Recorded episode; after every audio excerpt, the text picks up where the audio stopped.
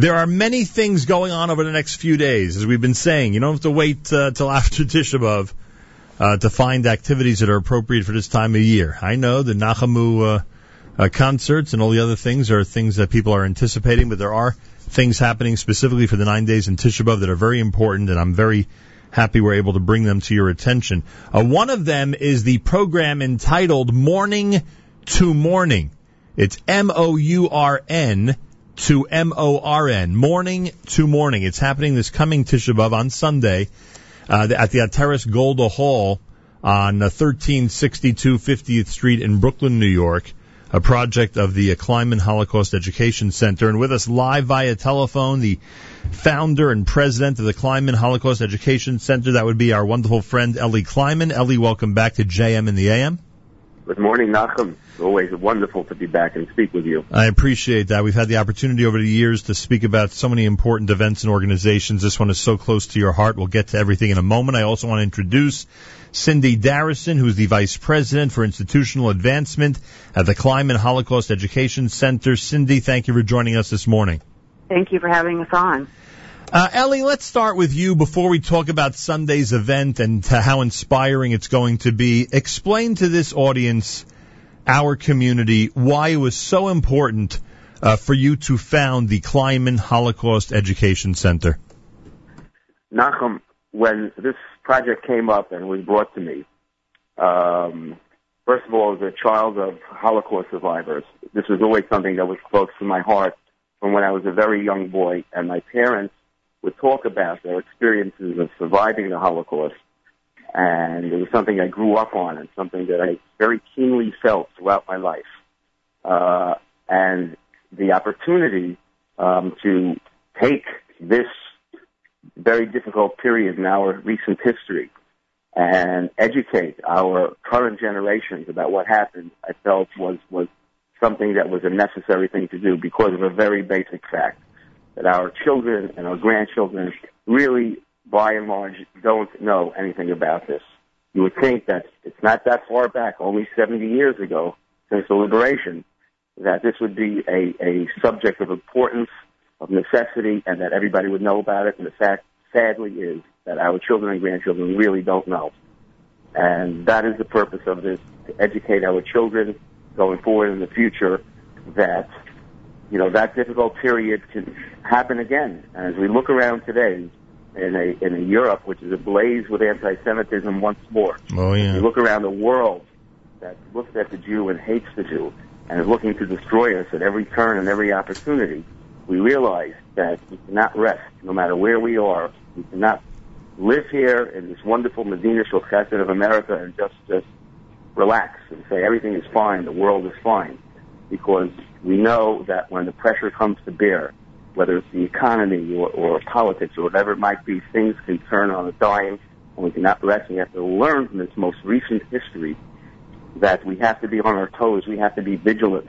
We have to be proactive to be able to maintain our religious uh, identity, to be able to maintain our religious freedom, and to be able to maintain Yiddishkeit in, in the state that we were able to rebuild it to. Well said. Ellie Kleinman with us. He is founder and president, Kleinman Holocaust Education Center. And before we move on to the uh, event on Sunday, um, you have seen over the last couple of years uh, this project, as you described it, Ellie, and the the need to found the center. Uh, you, you've seen it get closer and closer to a permanent home, to a real presence in the Jewish community. I mean, you're running events and, and doing things under the banner of the uh, of the Kleinman Holocaust Education Center. But as that's going on, you're moving closer and closer to a real a permanent fixture in Brooklyn, New York. That's right, Nachum. You know, it's very, very exciting that all, all, after all these years, we really started this roughly about seven years ago uh, when we put together the, the concept of the project under our conceptual developer, Dr. Michael Berenbaum, a well-known Holocaust educator from Los Angeles who developed not only the U.S. Holocaust Memorial Museum, but other very, very important Holocaust venues around the world. We developed this. We put together this unbelievable, incomparable staff, and it is now a full-blown organization. The site, the permanent site in Borough Park, is now very heavily under construction and Bezras Hashem will be completed in approximately 15 to 18 months and open to the public. Um, but it's it's now and and very importantly, we're operating at a full blown capacity in temporary quarters in Right. the Basin, Right. um, where we have our exhibits, we have our archives, our documents that we've already had between February and, and May, I believe, oh, well over a thousand uh, yeshiva kids of all types, boys yeshivas, girls yeshivas, Hasidish, modern, you name it, everything coming, every type of school coming down and spending a day at our center. Um, and, and it's amazing stuff. But now, Nachum, the most important thing is this local organization, which was supposed to be local, has now become a full-blown international project with multiple sites that are going to be opening and multiple exhibits around the world. Oh, I didn't realize that. So not only are you completing the permanent fixture in Brooklyn, New York, you're actually taking the exhibits and offering them to communities around the globe? What we're doing is, um, first of all, we are going to, God, God willing, be having another site in uh, Lakewood, New Jersey, on my campus in, in Basement Shkavola, Wow. which will be focusing on the archives and documents of Aaron Kotler, uh, Zecher Tzadik Livracha, who was very, very uh, involved when he came to America during the war and Hatzalah efforts. Um, we're going to have exhibits and displays and, and uh, all his documents. We're also going to be having um, another site in Yerushalayim, um, focused on specifically uh, on on the concept of the hotel in Yerushalayim for survivors. Um, those are going to be three permanent sites. Where will the Uh, Yerushalayim one be? Do we know yet? Yes, it's going to be at the Kotel. There's a new building going up at the Kotel, Wow. um, which will be which will house that particular facility. Um, so I mean, in the best place in the world. That's for Um, sure. And then we are already underway with a number of exhibits that have been negotiated with European governments. The first uh, in Belgium at the Kazerne Dossin Holocaust Museum in Mechelen, which is in Belgium. Um, we are now already, we have um, a project underway where we're designing a, an exhibit, which will be a traveling exhibit starting in Belgium and going around the world about the hidden children of Belgium. And we also have had discussions and we have uh, conceptual exhibits that will be worked upon in Hungary, uh, in Poland, in Auschwitz itself, as well as in Warsaw, um, and um, a number of other uh, things that are under, under discussion with the Swiss government. Um, and, and it's just exploding, Nachum. It's Unbelievable. Exploding. Really unbelievable. Uh, whoever dreamt you can get to this point. Kol Kavod. Ellie Kleinman with us.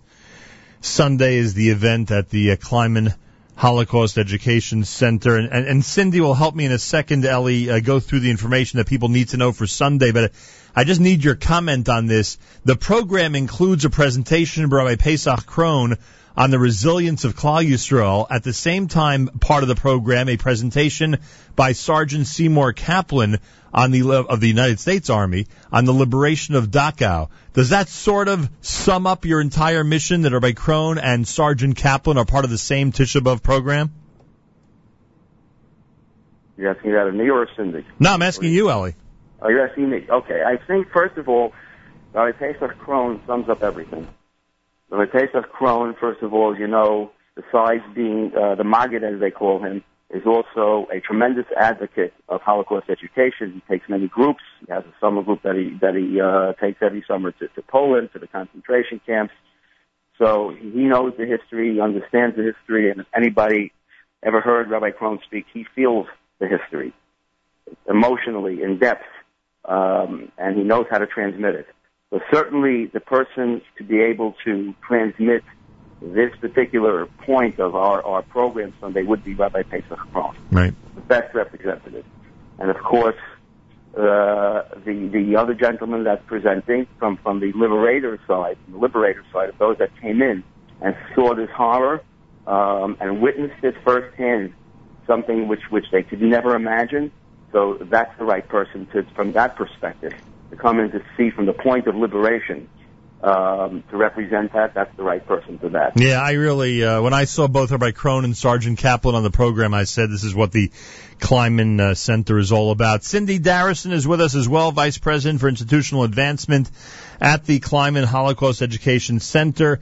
Uh, what do we need to know about Sunday's event, Cindy? What do people need to know in terms of coming on Tisha B'Av and being inspired by the program entitled Morning to Morning? Well, I just want to um, add a comment about Sergeant Kaplan and Rabbi Krohn. Sure. You know, Sergeant Kaplan was a young, basically teenager in the Army when he, stationed near Munich when he received orders to drive 10 miles to a uh, city that he thought was just a city. He had no knowledge of concentration camps. And what he saw there was beyond his comprehension. When he saw he, he was completely unprepared for the horrors that he witnessed. Right. He came back to America and he basically shut it off, shut off those memories for 50 years. He did not talk about it, never spoke about his experiences. And only recently he's been speaking publicly, sharing his memories. This is very comparable to the Holocaust survivors in our community who basically for 50 to 60 to 70 years didn't talk about it. Right. And only recently have come forward and they've been coming forward in such large numbers to us to our museum, to our organization saying we want to preserve these memories. We want to educate our, our grandchildren, our great grandchildren, preserve the artifacts, the documents to educate future generations. So Sergeant Kaplan is going to be talking. Um, Pesach Krohn, Rabbi Krohn is going to be speaking. And the exhibit that we are showing, hmm these are objects from our art, from our archives or objects that are being lent to us for this exhibit. And it's the way we educate the future through showing these items incredible items. We have Rabbi Hillel Seidman's Warsaw Ghetto Diary, a prominent figure in the pre-war Torah community of Europe and the chief archivist of the Warsaw Kahila. His diary reflects what Polish Jewry was going through at, the ta- at that time. And then we have never seen before Chaim Yitzhak Wolgelernter's diary. Everyone talks about the Anne Frank diary. Right. This is the diary of a frum man talking about the spiritual resistance of Jews during the war. His his reconciling his his Yiddishkeit with what he was going through while in hiding, while fleeing the Nazis. His diary survived. Sadly, he did not. The family is flying four pages of that diary in for us to exhibit. Wow. His book has just been published. The book of his memoirs, The Unfinished Diary, A Chronicle of Tears, has just been published. We will have the original diary, four pages of that diary to exhibit. We will also have Dr. Seidman's diary to exhibit. Um, and then for the first time in the United States, we will have on display the Bergen-Belsen Hebra Kadisha ledger, previously seen only in Bergen-Belsen and never before displayed in the United States. This book contains the names and the yahrzeit dates of thousands of Jews who died while still in Bergen-Belsen after its liberation. Um, the exhibit is open to women from 1.30 to 2.30 this Sunday. The presentation, the actual program is from 2.30 to 4.30, and then men will have an opportunity to see the exhibit from 4.30 to 5.30. This is all this is all happening at Atteres Golda, right? It's all at Atteres Golda. At, And, and um, tell them about the film, Cindy. Pardon? Uh, the film, yeah. The Terrace Golda is 1362 50th Street in Brooklyn. Right. That's between 13th and 14th Avenue. We will have valet parking. The program will include Rabbi Krohn, Sergeant Kaplan, and a new video that we have made, stories of resilience, um, using artifacts from our collection because our educational methodology includes teaching teaching young people based on objects from the artifacts because from the story of one based on objects from our archive because from the story of one you learn the story of many. So that is the video that we will be showing That's part of the program on Sunday. Again, the exhibit viewing times for these incredible items. Uh, the women are invited between 1.30 and 2.30, men between 4.30 and 5.30. The program for everybody at Atteres Golda Hall is this Sunday on Tisha B'Av, starting at 2.30 p.m. Rabbi Krohn and Sergeant Kaplan's presentation plus the video premiere that Cindy just described will all take place during that program. Atteres Golda is at 1362 50th Street in Brooklyn, New York. You've done similar programs in the past, Cindy. These are very well attended. Am I right? yes last year we had 1700 people Wow. Well, last year was a weekday this is a weekend Right. um, general admission is free but reserve seating is $10 and i would advise people to reserve either online at kfhec.org or by calling us at 718-759-6200. All right. 718-759-6200. Reserve seating is $10 per seat. It must be done by tomorrow morning or general admission is free. Last year we had to have overflow rooms. We would love to accommodate everyone who comes. That's why we moved it to a larger hall and we look forward to seeing people. Pretty amazing. Anybody who'd like to uh, attend, the recommendation is that you reserve with the $10 fee online at kfhec.org, KF for Kleinman Family, kfhec.org. You could dial 718 759 6200, 718 759 6200. And as you heard, over 1,700 people last year, which is absolutely remarkable.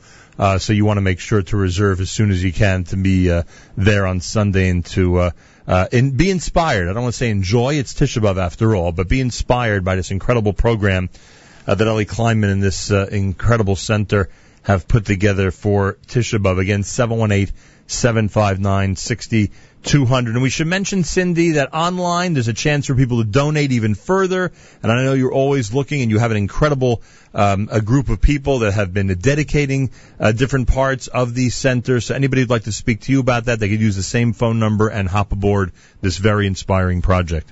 Right. And I would also say for those families in the community who have collections of documents and artifacts that have been in attics and basements for 70 years, this is the time to share it with future generations and to let us incorporate it into our educational program. Our director, our, our curator of acquisitions, Meryl Maybrook, would be happy to speak with you about how we can do that, how we can digitize and make these collections available for education and for academics to study and how we can preserve your family's memories. A lot of people don't even realize how much priceless stuff they have, you know? That's right. Pretty amazing. Ellie Kleinman, Kol HaKavod. I'm sure you'll be there Sunday to greet everybody and, um, uh, I am sure this will be a, uh, a much talked about program in the community. A lot of people will be inspired on Sunday. Thank you so much for joining us today. Thank you. Thank you. We greatly appreciate the opportunity to talk about this important event. A pleasure. They're expecting close to 2,000 people, everybody. Imagine that. It's just, it's a tremendous service for the community. An unbelievable opportunity to be educated and really an unbelievable oppor- opportunity to be inspired on Tisha B'Av. Uh, 2.30 is the program. Uh, women's viewing hours of the exhibit 1.30. Men start at 4.30 after the program. Information about all of this, kfhec.org or 718-759-6200. And as you heard Cindy say, she's highly recommending that you uh, take advantage of the $10 reserved seating. Uh, because of the expected overflow crowd. So get to that today and uh, reserve.